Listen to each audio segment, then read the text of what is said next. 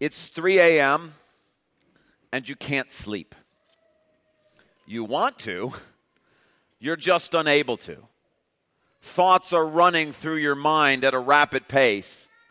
Most of those thoughts begin with the same two words What if? What if they hire her to be my boss at work?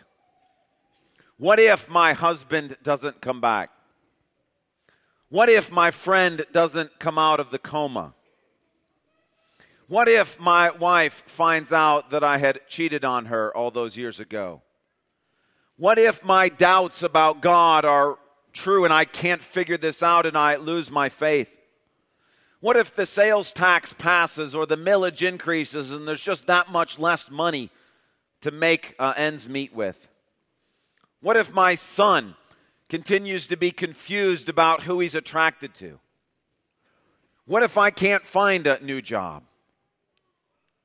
What if the difficulties I'm having in remembering things is actually early onset Alzheimer's or dementia? What if God won't forgive me for that abortion that I had? What if there's not enough money for the building project? What if, what if, what if? You do that, I do that. Three in the morning, three in the afternoon, whenever it is, we race through our minds. Well, what if this happens and what if that happens?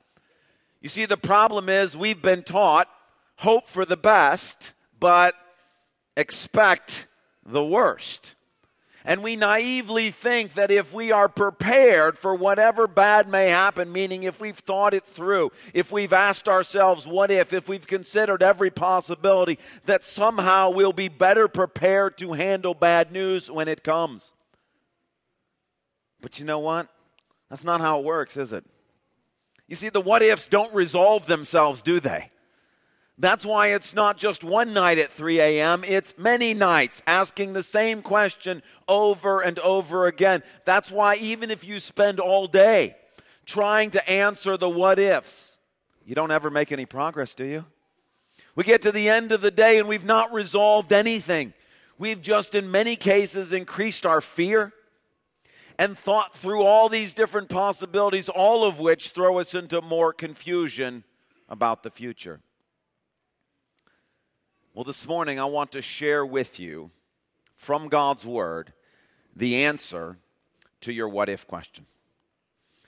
The what if questions you've had in the past, what you have right now, what you'll have in the future. I have an answer from God for you and for me, no matter what the what if question you're asking is. So please, if you will, take a Bible and turn to Hebrews chapter 13.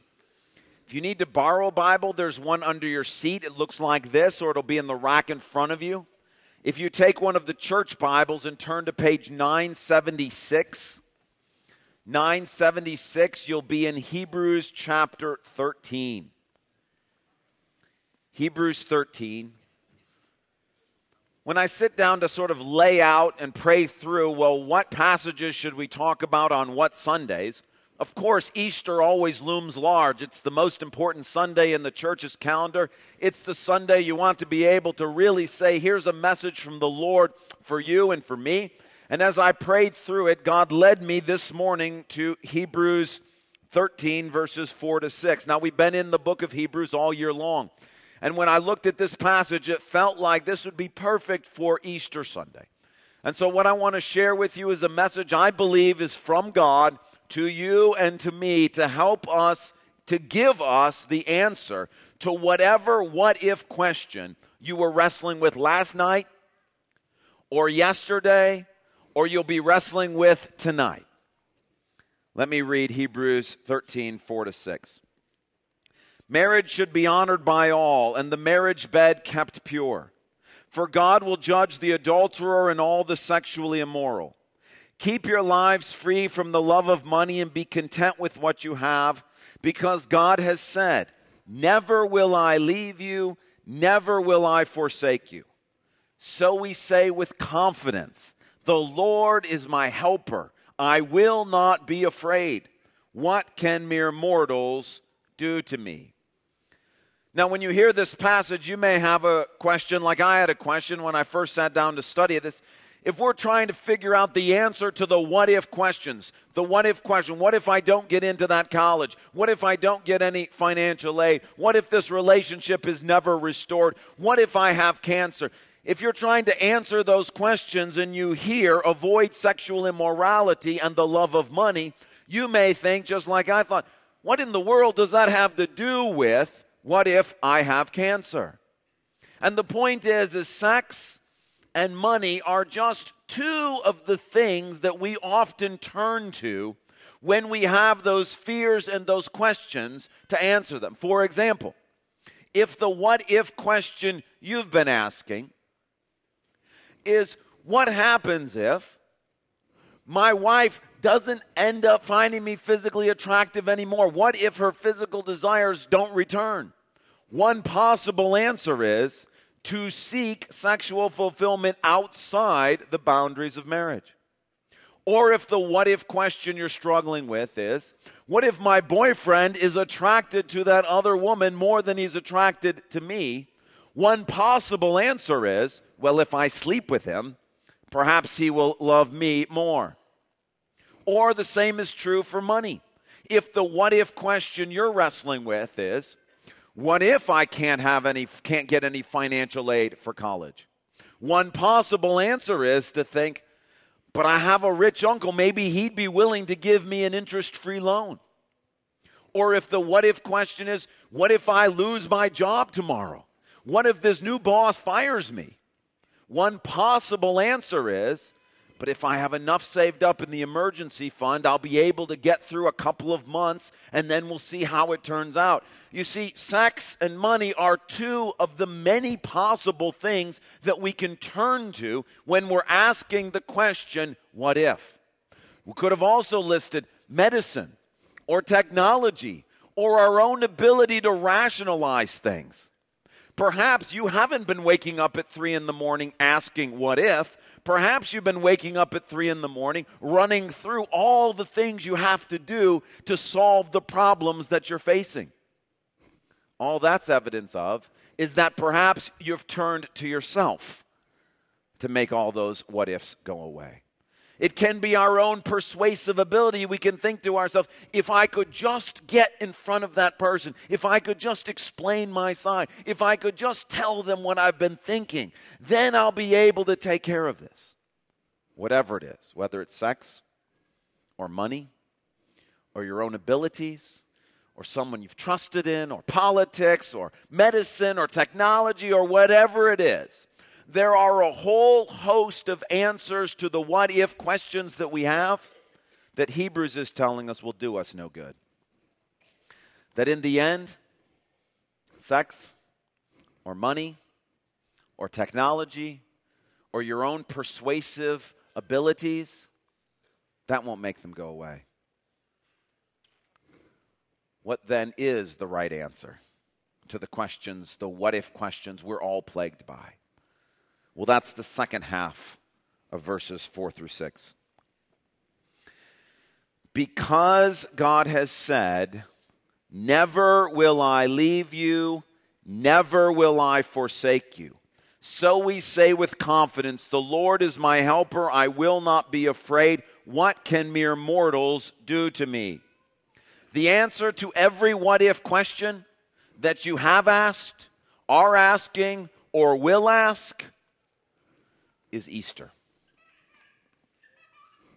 You see, Easter Sunday morning, these words that we're reading, these are a quote from somewhere else. And these words, the Lord is my helper, what can men do to me? These were the words that were on Jesus' mind this very week, 2,000 years ago. And Easter demonstrates the truthfulness of these words. Let me explain what I mean. When you hear the phrase, What can mere mortals do to me? and you think about the life of Jesus, in Jesus' case, humans did some pretty terrible things to him. Jesus grew up and experienced a life filled with suffering. He grew up in poverty, difficulty of life. When you think about Jesus, especially in the last week of his life, he experienced betrayal at the hands of Judas, a close companion. He experienced the miscarriage of justice. When Jesus stood trial before Pilate, who was the judicial authority, Pilate knew that he was innocent. And yet Pilate still condemned him to die. Jesus experienced scourging and whipping. He was beaten. He was spit upon. When he's hanging on a cross, the people who came by did not offer him sympathy. They made fun of him. They mocked him and ridiculed him. His disciples abandoned him. He was all alone, and he died a horrific, terrible death on a cross. The answer, what can mere mortals do to me? In Jesus' case, they can do some pretty terrible stuff. But the message of Easter is the Lord was his helper. Jesus is not currently dead. Jesus is not in the grave. God raised him from the dead. Today, Jesus is seated at the right hand of the throne of God in heaven. All glory, all honor, all power, all authority is now his. We've gathered here today not to spit on him, not to mock him, not to reject him, but to worship him. Jesus experienced the very worst that humans had to give and he's doing just fine. He's doing fantastic. Why? Because the Lord has been his helper. Easter proves that God helps those who walk with him. Now, you may be thinking the same thing I was thinking when I hear that. Well, of course, God helped Jesus. Jesus is holy, Jesus is righteous, Jesus is good. My problem is, I got stuff in my life. I got mistakes that I've made. I'm not nearly as wise as Jesus. I'm not nearly as holy as Jesus. I'm not nearly as righteous as Jesus. Of course, God helped Jesus, but what good does that do me? Jesus is up here. I'm way down here. You may be thinking that because I've thought that. But when we think that way, it's just a reminder that we've forgotten something really important about Good Friday. You see, the Bible tells us in 2 Corinthians 5, verse 21, God made him, meaning Jesus, who had no sin. So we're right. We're right in thinking that Jesus is holy. We're right in thinking that Jesus is righteous and pure. Jesus had nothing that he did wrong at all in his life. But look, God made him who had no sin to be sin for us, so that in him we might become the righteousness of God. Now, what that means is, is that when Jesus was hanging on that cross, God placed on him all of my sin, all of your sin all of the sins of all the people in all the world in all of time. Now, listen, do you understand what that means? This means all of the murders, all of the genocide, all of the laziness, all of the gluttony, all of the lying, all of the pride, all of the bitterness, all of the angry words, all of the outbursts, all of the stuff that you and I have ever done that was given to Jesus that Jesus, at the moment that he died, is not righteous, holy, and pure. Please understand what I'm saying, not me, what the Word of God is saying. At the moment Jesus died, he is considered by God to be wicked, evil, and a miserable wretch. Do you understand this? That God chose in his mercy to give to Jesus my sin your sin and the sins of everybody in the whole world. So that at that moment, Jesus is to God pure wickedness. So bad is it that God the Father, who loves Jesus infinitely, is forced for a moment to turn his back on Jesus. That's why on the cross, Jesus cries out, My God, my God, why have you forsaken me? God doesn't turn his back on holiness and righteousness and goodness and purity. He turns his back on sin. What that means is, is that when Jesus is hanging on the cross, God sees him as being infinitely sinful. What difference does that make? When Jesus was seen by God as being infinitely sinful, God still raised him from the dead. See, God did not turn his back on him forever. He did for a moment have to forsake him, but God did not ultimately forsake him. He did not abandon Jesus to the grave, but raised him from the dead. Why? Because God has promised, Never will I leave you, never will I forsake you. You see, Jesus proves the truthfulness of this passage it doesn't work if Jesus is super holy and righteous and pure at the moment he dies. Because we could never be that holy and righteous and pure on our own. The power of the Easter story is that Jesus bearing the sins of the world when he is pure wickedness and evil in God's eyes. Not because he had done anything wrong, but because he's holding the stuff I did wrong. Because he's owning the stuff you did wrong. At that moment, God did not forsake him, God did not abandon him. And if he didn't abandon Jesus when he is holding all the sins of the whole world, he will not abandon you. There is nothing that you have done, are doing, or will do that will put you in a worse state than Jesus was when he died on that cross please hear the message of Easter. If God did not abandon Jesus to the grave, he will not abandon you. Now, why did God rescue Jesus? When he's full of sin, our sin, when he's holding all of the wickedness and evil of the. Why did God choose not to abandon him? It's because Jesus entrusted himself to God. Jesus placed his faith in God. Do you know the what if question that Jesus was asking? You've got your what if questions. I've got my what if questions. Do you know what I think the what if question Jesus was asking? The week before he the week before Easter, the week of Easter? I think Jesus was asking, what if when I'm bearing the sins of the whole world, all of the wickedness, all of the unrighteousness, all of the lawlessness, all the junk that's ever been done. What if, when I'm bearing all of that, God turns his back and never turns again? What if at that moment I am rejected forever? This, more than anything else, is the great fear that faces Jesus.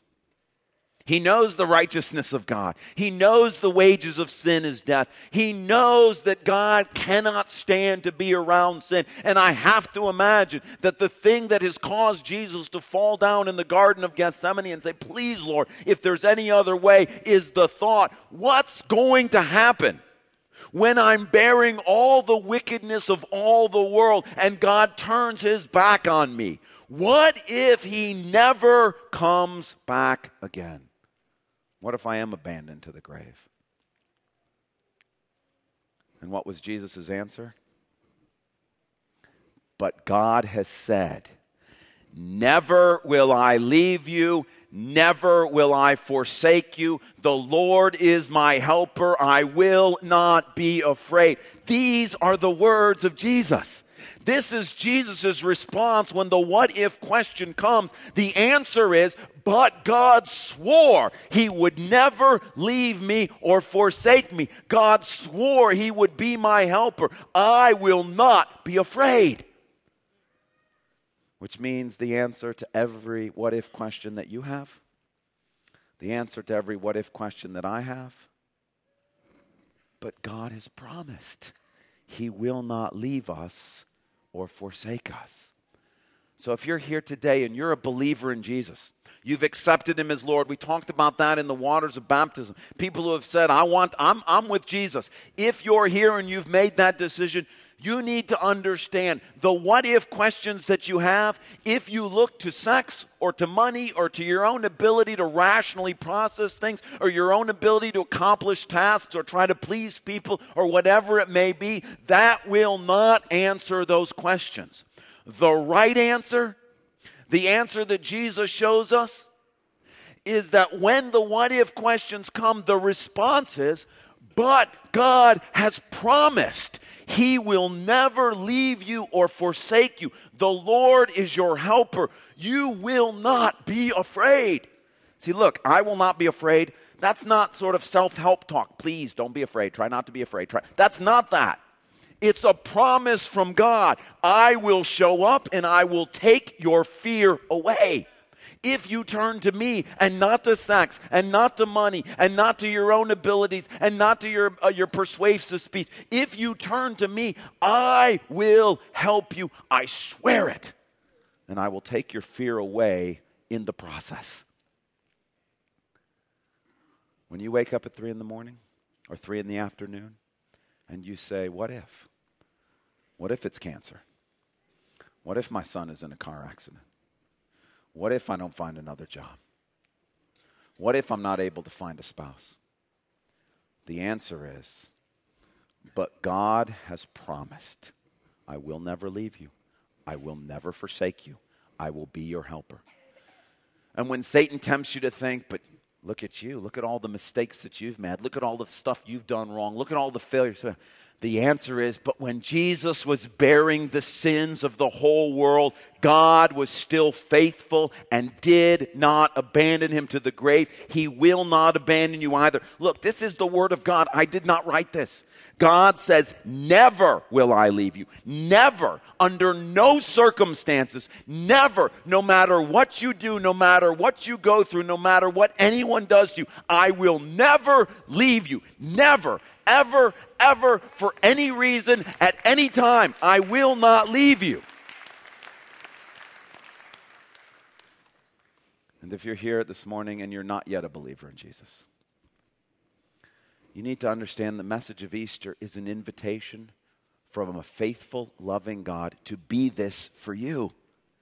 See, this promise is only made to those who by faith have accepted Jesus as Lord. God forsook Jesus for a moment so he would never have to forsake you. But it only works if you turn to Jesus. If you look to sex, you look to money, you look to anything else, there will be no rescue there. And God is offering to you listen, you have troubles. You have what if questions just like I have what if questions.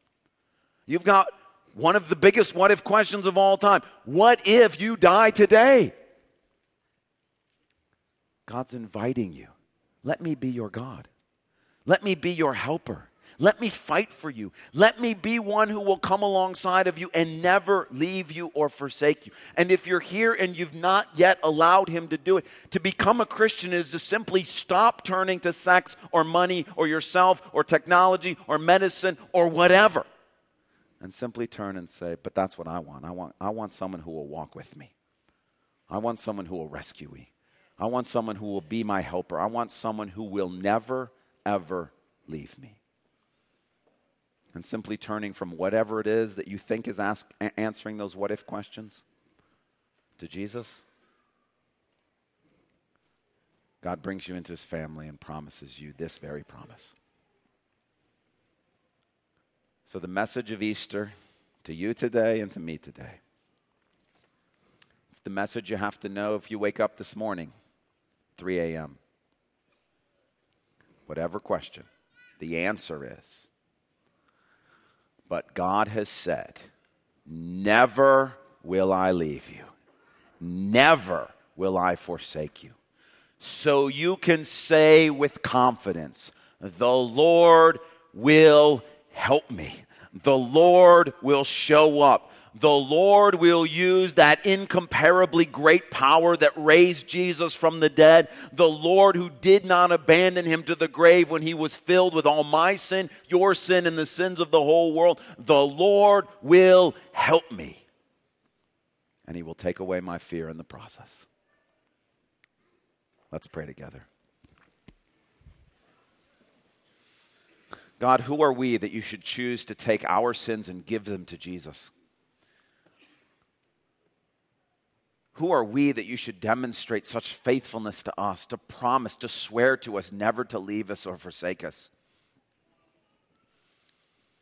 Lord, we don't deserve that, but you are faithful, and you demonstrated that faithfulness this Sunday morning 2,000 years ago. Help us to remember and to believe. And Lord, I pray that when those what if questions come, because they're going to come again, help us to remember what you have said to us Never will I leave you, never will I forsake you. God, you are our helper and our strength. We need only be still. You will fight for us. And God, whatever tomorrow holds, we know that you have the future in your hands. And so, God, we thank you. Thank you that through Jesus, you have offered to us this promise of absolute and total faithfulness. We glorify and praise his name. Amen.